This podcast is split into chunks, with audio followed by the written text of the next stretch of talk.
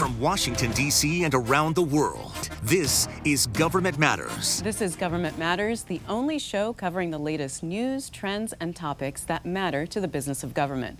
I'm Mimi Gerges, your new host of Government Matters. I'm looking forward to the conversations, analysis, and developments we'll cover in the world of federal government. Let's get started. President Biden plans to nominate Biniam Gabre to lead the Office of Federal Procurement Policy. Federal News Network reports Gabre is a former appointee from the Obama administration for the Department of Housing and Urban Development. If the Senate confirms him, Gabre would face challenges at O F P P, such as hiring more acquisition professionals. The White House says unvaccinated federal workers who refuse COVID nineteen testing will face disciplinary action, Political reports. The restrictions that the White House rolled out last week are considered federal workplace policy, which allows for discipline for those who refuse testing. The administration continues to collect data on federal employee vaccination status. Acting U S Undersecretary James Gertz will retire this month from government service. Gertz called it a, quote, extremely difficult decision. The Senate has not confirmed the White House's top nominees for the Navy, and the White House has not yet announced a replacement for Gertz. Federal agencies spend more than sixty-one billion dollars from contracts to respond to the pandemic, but those agencies canceled four billion dollars of contract obligations. Marie Mack is Director of Contracting and National Security Acquisitions at the Government Accountability Office. G A O has a new report on COVID nineteen contracts. Marie, welcome. Thanks for having me today. So because of the pandemic, there was a substantial rise in the number of contracts awarded to vendors that didn't have prior experience working with the federal government. How big of a rise in that did we see in calendar year twenty twenty? Well, just a little bit of broad context when it comes to the significance of federal contracting. As you mentioned, um, at the end of May, there's been over sixty-one billion dollars in contract obligations just in response to COVID nineteen. Just to put that in perspective, it is more than seven times what was reported in terms of contract obligations for the response of hurricanes Harvey, Irma, and Maria combined back in twenty seventeen. So there's been a lot of money being spent. So what impact did it have, Marie, on um, the process, given that you had so many vendors that had never worked with the federal government before? I think when it comes to agents, um, contractors that haven't worked with the federal government, we did hear from some of the selected agencies in our review that one of the challenges they experienced, in part due to the magnitude of the pandemic, was they were working with agencies that working with vendors that they had not previously worked with and buying supplies and services that they don't typically buy. For example, while FEMA and U S Army Corps of Army, Army Corps of Engineers have extensive disaster contracting experience, these agencies typically aren't buying personal protective equipment or building alternative care facilities as part of their typical mission. And the other point is that agencies did award about five times as many contracts to vendors without prior federal contracting experience in response to the pandemic as compared to prior year, calendar years. And hopefully some of these contractors will continue to work with the federal agencies in the future. But that's just one challenge out of several. So how did it go as far as evaluating new vendors, right? Because there's tremendous pressure to get these products and services out very quickly during an emergency. Right. And again, to lay a little bit of context, contracting officers at the selected agencies identified, beyond just working with new vendors, the lack of contracting personnel for the volume of the awards, working with vendors new to federal contracting, limited timeframes to make awards, for example, and then, as I mentioned earlier, um, buying supplies and services that the agencies typically do not buy.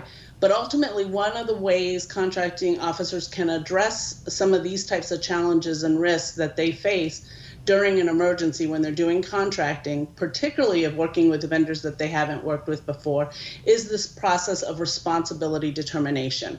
And that is a required step where contracting officers determine if the prospective vendor, for example, has adequate financial resources to perform the contract, has a satisfactory performance record, and is able to comply with the proposed delivery and performance schedules.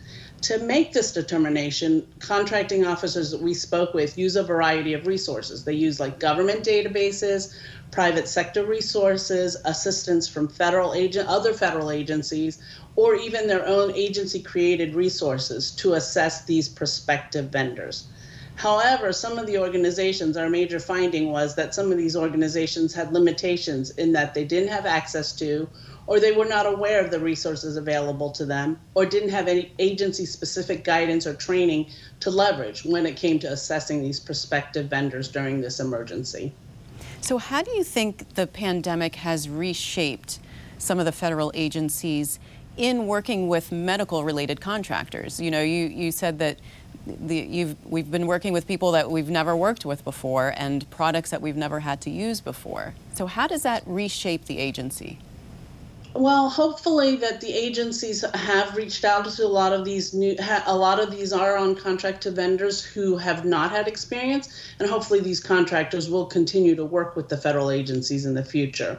But it's important to have some of the challenges that they faced be addressed. For instance, even from a government-wide perspective, the Office of Federal Procurement Policy, which is under O M B, they provide overall direction for procurement, procurement policies, regulations, and, proce- and procedures. And they obviously also promote economy, efficiency, and effectiveness in acquisition processes.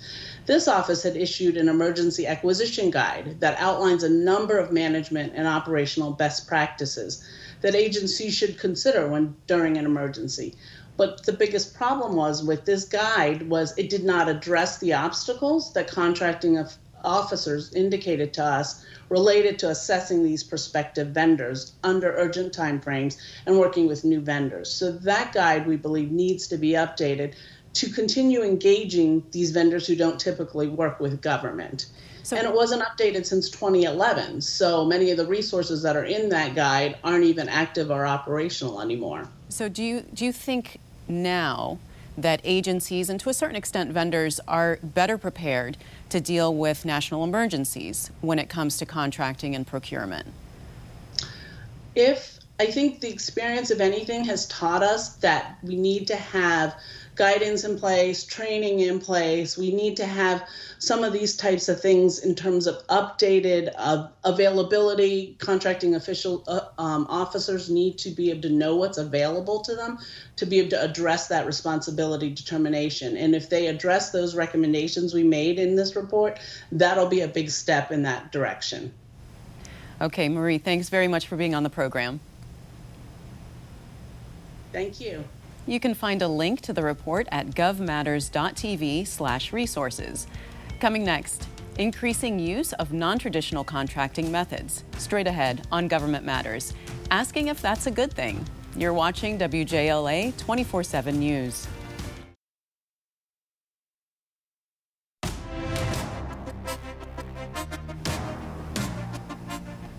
Agencies use O T As, or Other Transaction Authority contracts, for twelve point five billion dollars in pandemic spending. The Departments of Defense, Health and Human Services, and Homeland Security use O T As to stay flexible and respond quickly. But what about transparency and accountability? Jason Knudson is Vice President of Develop- Product Development at Second Front Systems. He's former Chief of Staff to the Chief of Naval Operations Rapid Innovation Cell. He's writing about O T As with co-authors Stan Soloway and Vincent Warbell for I B M. Jason, welcome. Thanks, Mimi. Nice to be here. Thanks for having me. When we say that O T As are non-traditional contracting methods, what are we talking about? How non-traditional are they? Right. So the traditional method we're referring to is the federal acquisition requirements. Um, and O T As came out around nineteen fifty-eight. Uh, under NASA in response to the launch of Sputnik to try to uh, get after the space race. And we're a core part of uh, NASA achieving uh, dominance in the space race over uh, the former U S S R. Um, so these other transactions uh, were extended in the early nineties to DARPA and uh, all the way into twenty fifteen and, and later were expanded in their authority um, to move into production and other um, types of activities, including uh, having preference for S and T and prototype programs. Um, so they are uh, a separate but equal authority for the federal acquisition requirements under U S code. Um, and so. But how different are they from the regular acquisition method? So the, the primary difference is that the uh, federal the federal acquisition requirements are a series of uh, around three thousand pages of regulations, and the O T As are just a couple paragraphs in a statute. So they're very lightweight. They offer a lot of flexibility. Um, and the biggest difference is they do require a little bit additional um, knowledge on how to execute them, Uh, as they are closer to a commercial contract than a federal contract. So then, Jason, if they're if O T As are faster and simpler, why don't we just use them for all federal contracting? Well, that's a good answer. That, that's a good question. Uh, primarily, is the authorities for especially uh, Department of Defense are restricted currently by law to prototypes and then the follow-on authority to production for a successful prototype. Um, O T As aren't perfect for everything. Uh, the federal acquisition requirements are much better at uh, procuring things like uh, supplies or, or procuring large uh, large groups of tanks or um, or aircraft or ships. O T As really excel when dealing with non-traditional uh, companies and in the research, development, and prototyping realm. But then how do you ensure the principles of good contracting, namely competition, accountability, transparency? Do you still get that with an O T A? You absolutely do. So that was the primary question that we looked at in our brief paper, was not should we use FAR over O T As, but do O T As meet the basic tenets of public procurement? So we looked at competition, transparency, and accountability, intellectual property rights, disputes and protests, and socioeconomic preferences and diversity. And we did interviews with dozens of senior acquisition professionals. We looked over a subset of O T As, um, and we found that uh, competition was met, transparent accountability was met, all the other basic tenets of public procurement were met, but not in the same way that a um, a FAR contract might meet them. Um, a lot of times you meet them in a way that a commercial contract would meet them. But at the end of the day, the basic tenets of public procurements were met both in FAR contracts and in O T As. So tell me about how O T As were used for covid nineteen and the rollout of the vaccine. Right, so the story of covid nineteen and Operation Warp Speed started back in the nineteen nineties and before, um, before the actual covid nineteen vaccine, where some of the initial research on mRNA vaccines was sponsored through DARPA via O T As. Um, when covid nineteen hit, the uh, National Institute for Health partnered with the Department of Defense and several other agencies to stand up Operation Warp Speed. Um, and they used other transaction authorities, um, heavily leveraging Army Contracting Command's experience with O T As to do the prototyping across multiple um, research and development companies.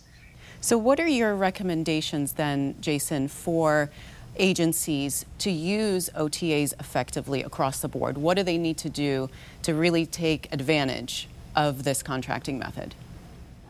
Well, primarily, we need to understand that federal acquisition requirements and O T As are separate and distinct authorities under the federal laws. And so it's not sufficient to go and say that because you have experience in a FAR contracts that you'll have experience in O T As. Um, we need to remove this, this grounding bias that we must first understand FAR in order to do O T As. And by doing that, we are able to access a larger workforce. We're able to train that workforce in commercial contracts, commercial I P rights, and really access the true flexibility of, of O T As. Um, I don't think that federal acquisition requirements is ever going to go away, but in order for us to tap into the true power of O T As, uh, like we did in the space race and with covid nineteen, we need to find creative uses of this flexible authority, train up a workforce that includes your contracting officers, your lawyers, your program managers, and your senior leaders, that this is an, a co-equal option with the federal acquisition requirements, and creatively experiment with the authority and the methodologies to ensure that the basic tenets of public procurement remain in place and that we're able to execute um, with this authority to achieve national objectives. All right. Thank you very much, Jason, for being on the program. Thank you for having me. You can find a link to Jason and his team's work at govmatters dot t v slash resources. Up next, fourteen newly identified cyber vulnerabilities could affect critical systems. Straight ahead on Government Matters, how federal I T leaders can protect that infrastructure and fight back. We archive every episode of Government Matters on govmatters dot t v. I'll be right back.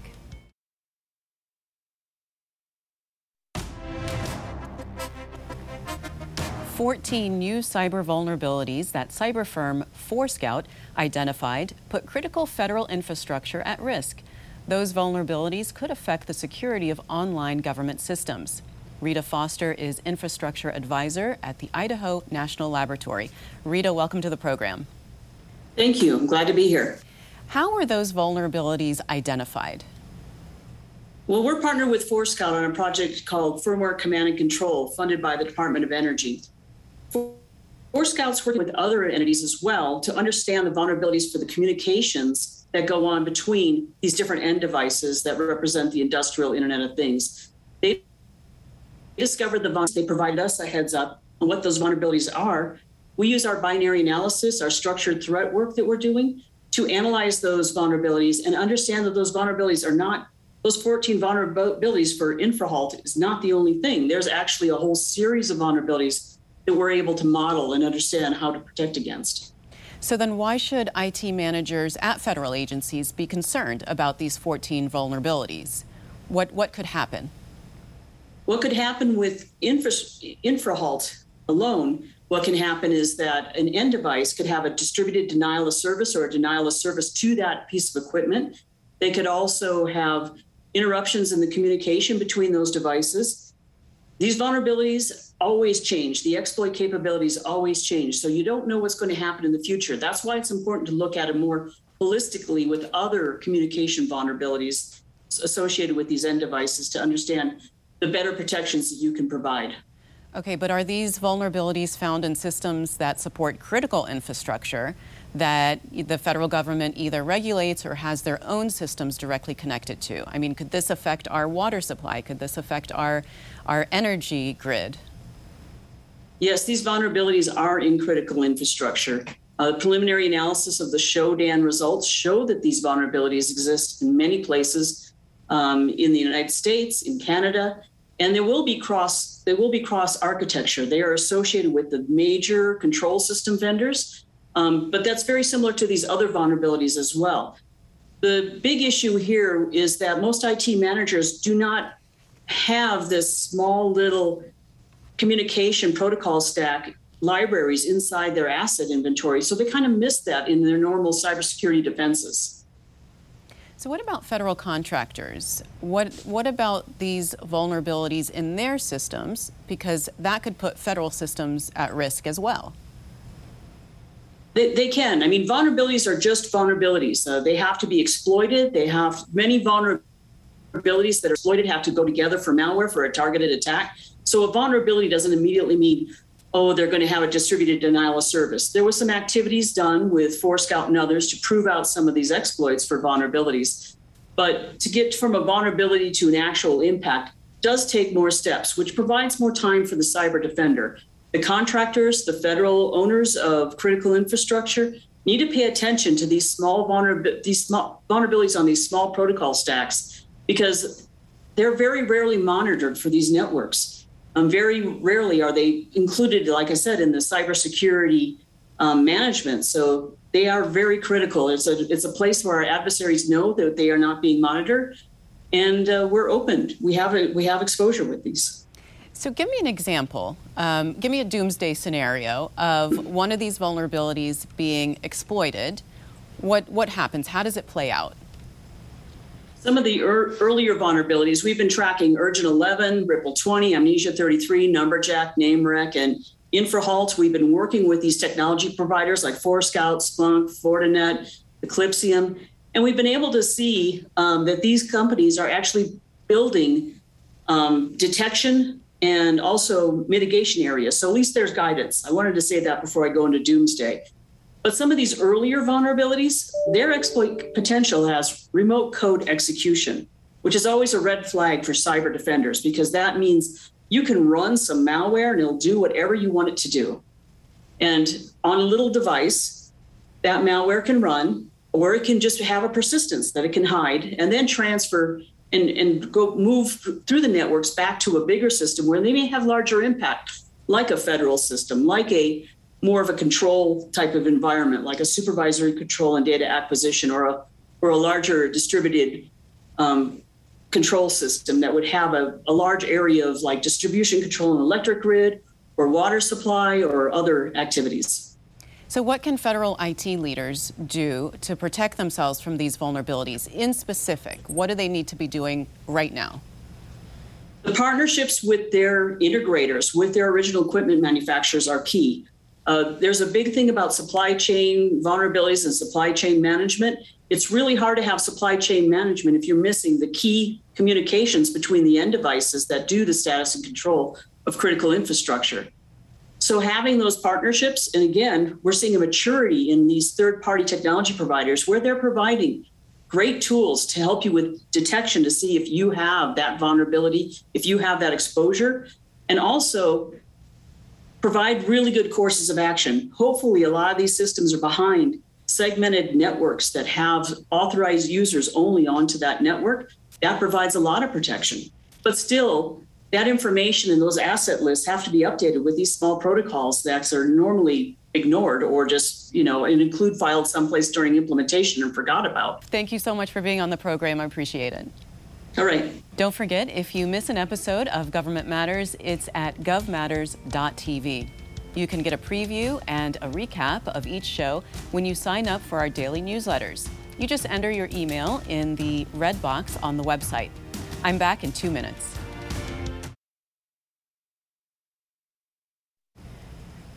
That's the latest from Washington. Join me weeknights at eight and eleven on W J L A twenty-four seven News, and Sunday mornings at ten thirty on seven News to stay plugged in on issues that matter to the business of government.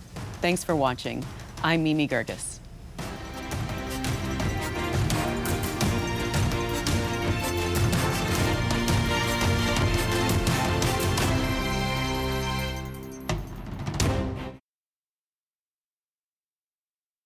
Thanks for listening.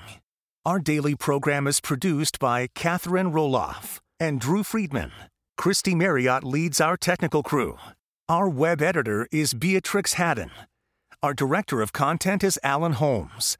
Visit gov matters dot t v for articles, videos, and more.